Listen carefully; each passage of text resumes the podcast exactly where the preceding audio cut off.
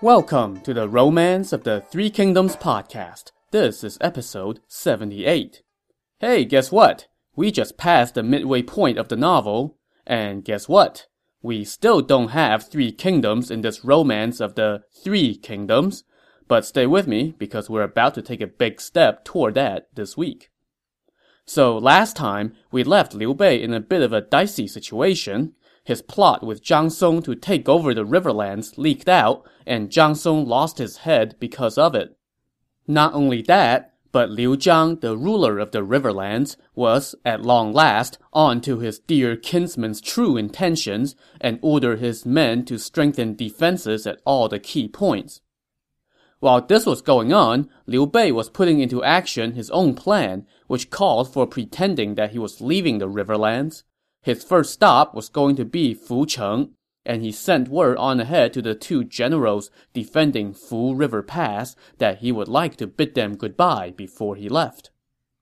The two officers, Yang Huai and Gao Pei, had long been suspicious of Liu Bei, and they decided that this would be the perfect opportunity to assassinate him. So they each stashed a dagger under their clothes and took 200 men with them to go see Liu Bei. Meanwhile, as Liu Bei was approaching the Fu River, his military strategist Pang Tong advised him, If Yang Huai and Gao Pei come to meet us without hesitation, we must be on guard. If they do not come, then we should lay siege to the pass without delay. Just then, a strong gust of wind kicked up and blew over the command flag in front of them. What does this omen portend? Liu Bei asked. This is a warning, Pang Tong answered. Yang Huai and Gao Pei must be harboring thoughts of assassination. We must be vigilant.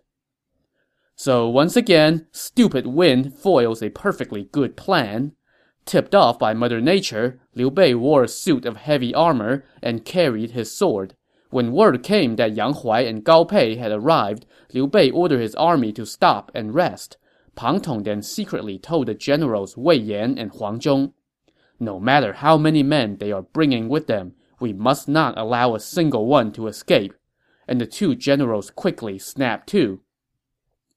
So Yang Huai and Gao Pei, along with their 200 men, walked into Liu Bei's ranks carrying wine and goats as presents. When they saw that Liu Bei had taken no precautions whatsoever, they were secretly delighted. They went into Liu Bei's tent, where Liu Bei and Pang Tong sat waiting for them. Imperial uncle, we heard that you were returning to Jing province, so we have prepared some meager parting gifts for you, the two would-be assassins said as they offered the wine to Liu Bei. Generals, you work hard to defend your pass. This first cup should be for you, Liu Bei said. So the two officers drank the wine.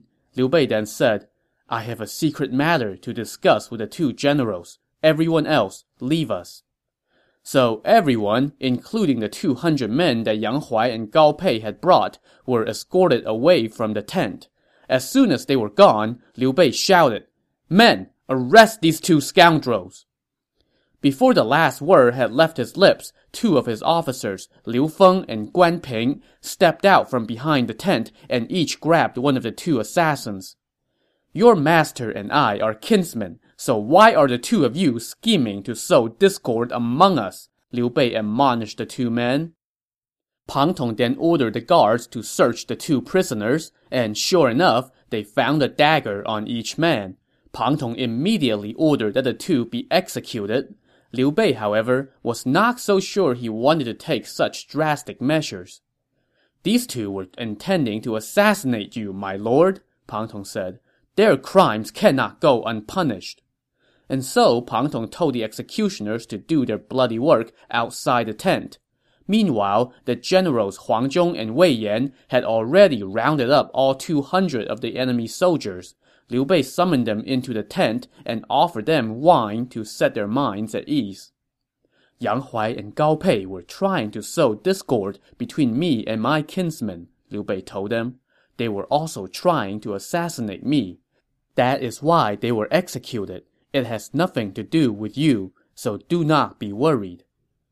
Greeted with this surprising act of leniency, the soldiers all bowed and expressed their gratitude. Pang Tong then told them, I would like for you to lead the way for our troops and help us take Fu River Pass.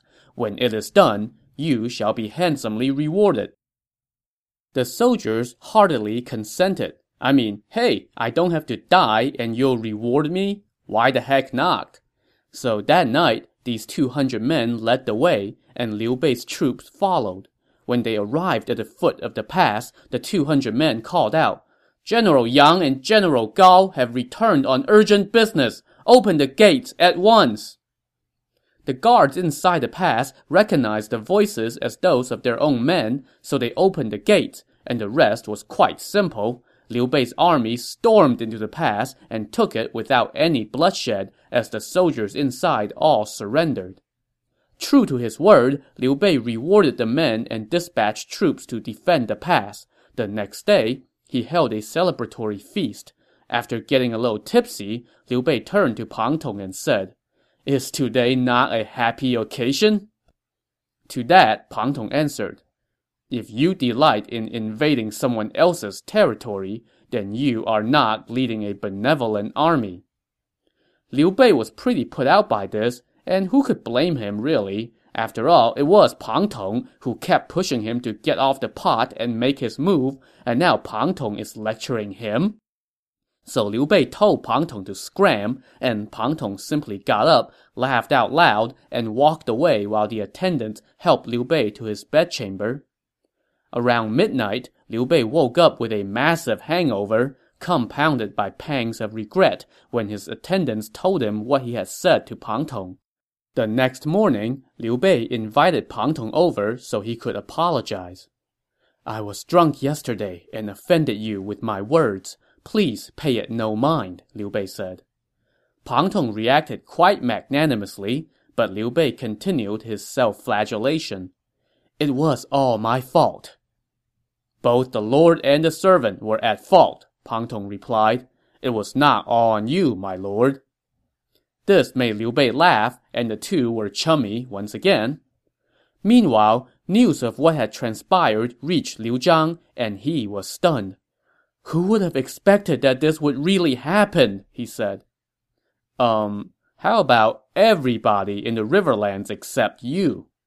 One of those guys, the adviser Huang Quan, now suggested a response we should immediately dispatch troops to garrison luo county and control the key road. That way, no matter how formidable liu bei's troops are, they would not be able to pass through.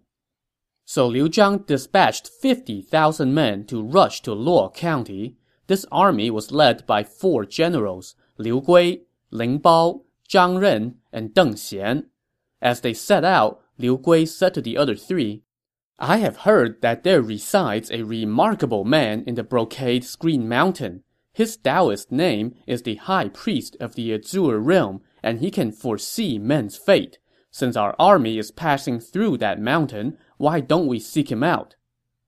How can a true man consult a hermit about military affairs? Zhang Ren said.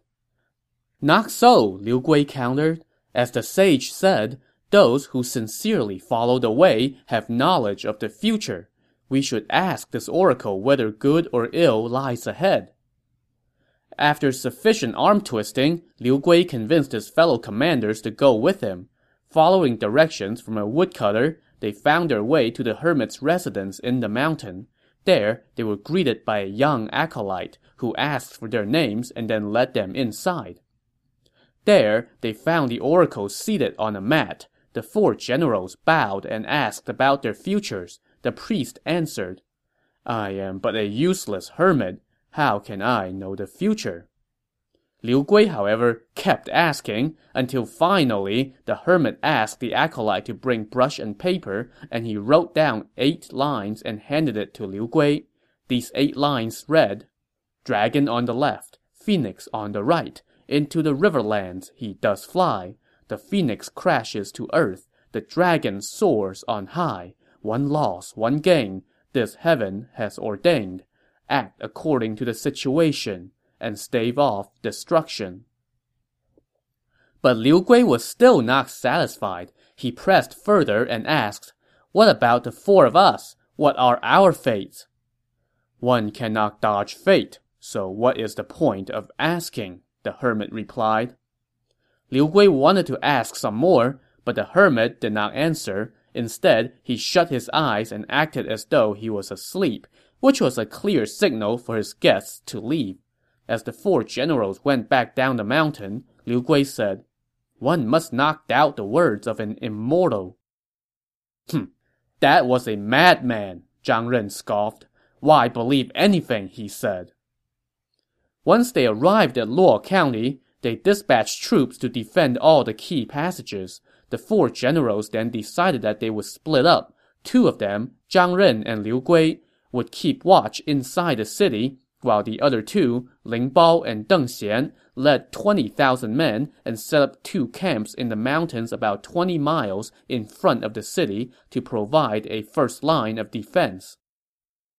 News of this soon reached Liu Bei at Fu River Pass, and he summoned his officers to ask who dared to go take the two enemy camps. The old general Huang Zhong volunteered immediately, and Liu Bei told him to lead the troops under his command and set out. But just then, the general Wei Yan spoke up. General Huang is getting up there in age. How can he go on this mission? I may be untalented, but I am willing to go instead. I have my orders. How dare you compete with me? Huang Zhong said. The value of elders do not lie in their sinews, Wei Yan retorted. I have heard that Ling Bao and Deng Xian are famous generals in the region of Shu, and they are in their prime. Old general, I worry that you would not be a match for them. Would that not ruin our lord's grand enterprise? It is only out of good intentions that I am offering to go in your place. Well, if there is one thing that old Chinese generals love to hear, it's the insinuation that they are past their sell-by date. You suggest that I am too old. Do you dare to match your skills with mine? Huang Zhong said angrily. Wei Yan was not backing down. Let's have a contest in front of our lord, he said. Whoever wins will go on the mission. How's that? Bring my saber! Huang Zhong shouted to a soldier as they stepped out of the meeting hall. But alas, Liu Bei was not about to have two of his own generals going at each other. This will not do, he said. My campaign to take the riverlands relies entirely on the two of you. When two tigers fight, one would inevitably be wounded. That would ruin my enterprise. I will settle this for the two of you. No more fighting. Pang Tong now also chimed in as peacemaker. There is no need to fight, he said. Ling Bao and Deng Xian have set up two camps. The two of you can take the men under your command and each attack one camp. Whoever wins first gets the top merit. This appeased the two, and they set out with their orders. But after they left, Pang Tong told Liu Bei that he should lead an army to go provide backup just in case these two decided to go at it again en route. So Liu Bei left Pang Tong to defend the city, while he himself set out with 5,000 men, along with the generals Liu Feng and Guan Ping. As for Huang Zhong, after he returned to his own camp, he ordered his men to prepare a breakfast at 1 a.m. that night, be done by 3 a.m., and then set out at first light to advance along the left side of the canyon to attack Ling Bao's camp. Well, that crafty rascal Wei Yan caught wind of Huang Zhong's plan and told his men that they were setting out at 11 p.m which would give him a two-hour head start on Huang Zhong in the race to see who wins their battle first.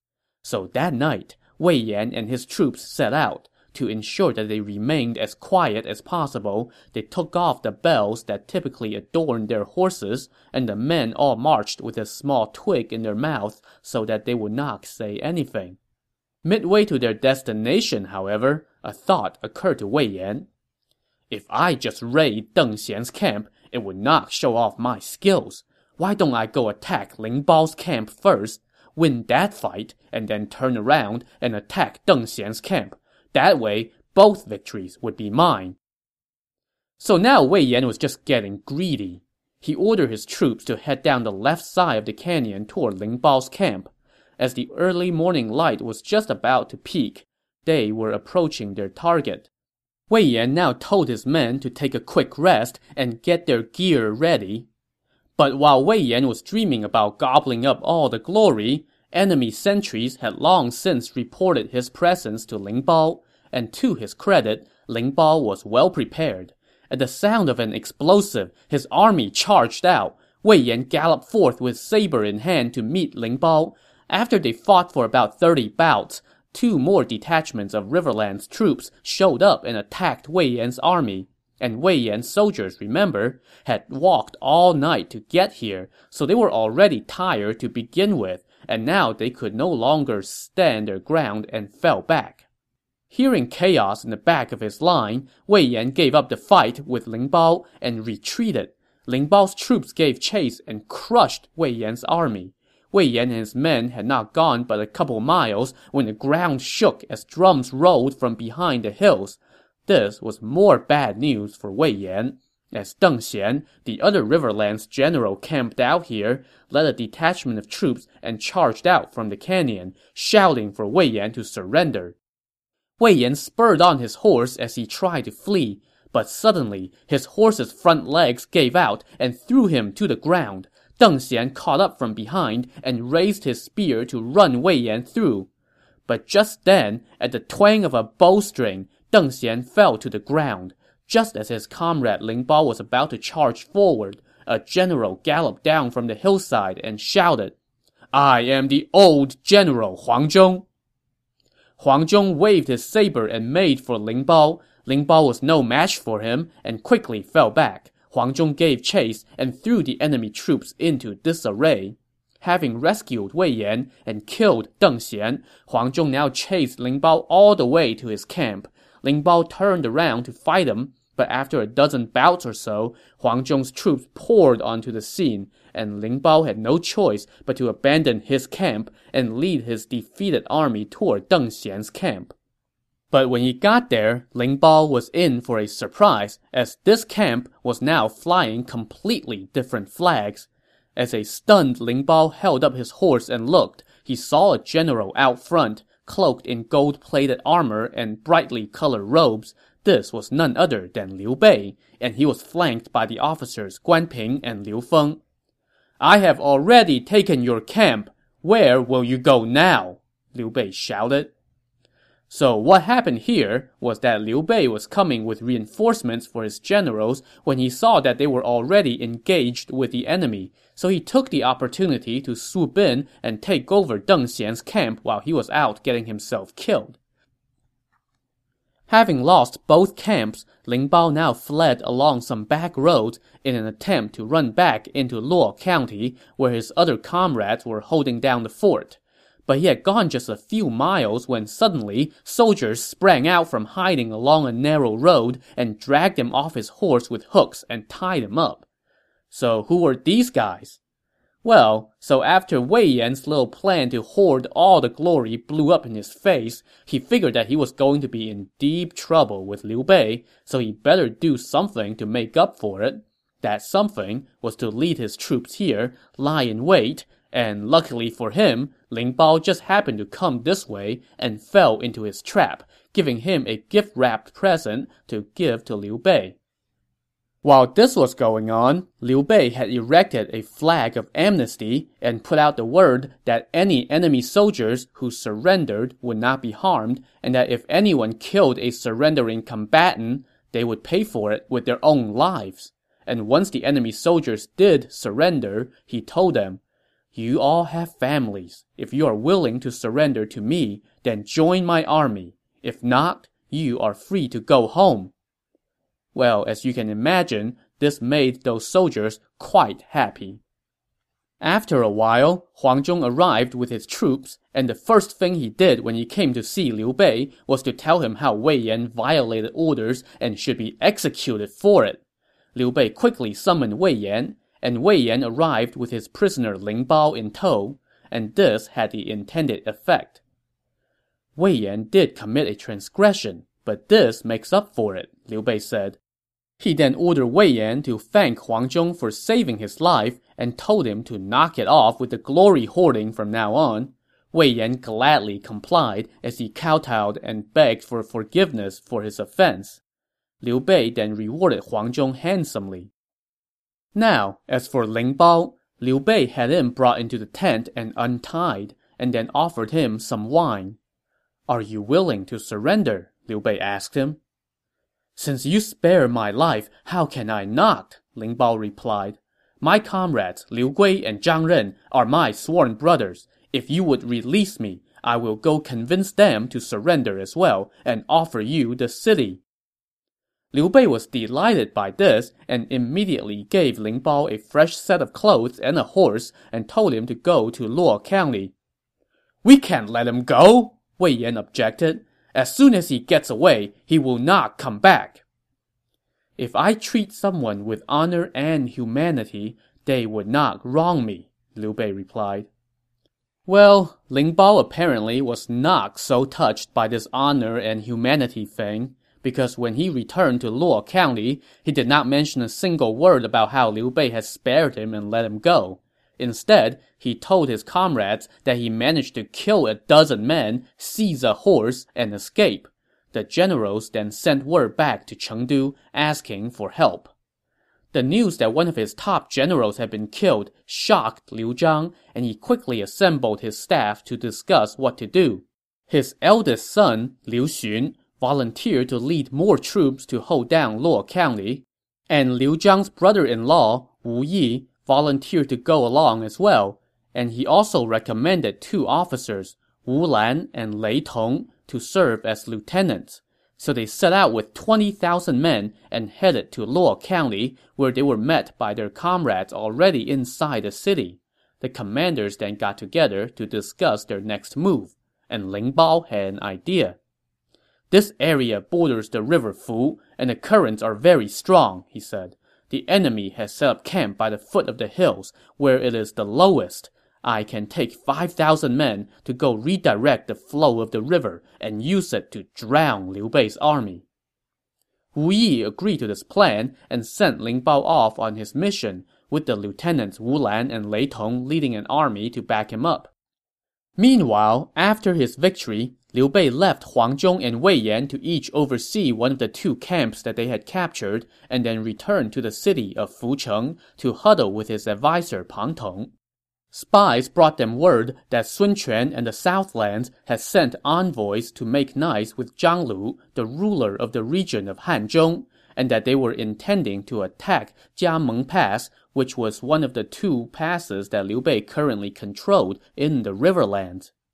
If we lose Jiameng Pass, our path of retreat would be cut off, and I will not be able to advance or fall back, a concerned Liu Bei said. What should we do? At that moment, Meng Da, a general from the riverlands and one of the people who were in on the original plot to betray the region to Liu Bei, happened to be with Liu Bei. Pang Tong asked him, Sir, you are from this region, and you are familiar with the geography. Can you go defend Jiameng Pass? Meng Da agreed, but not before he recommended another person to go with him. This guy used to be an officer who served under Liu Biao in Jing province, and he was named Huo Jun. Liu Bei agreed and sent the two of them to Jiameng Pass, and that was that. Having dealt with the issue at hand, Pang Tong retired to his residence, but his attendant soon reported that he had a visitor. Pang Tong went out to greet his guest and saw a tall man of majestic appearance, but this man's hair was cut short and disheveled, and his clothes were not exactly tidy. Sir, who might you be? Pang Tong asked. The man made no answer.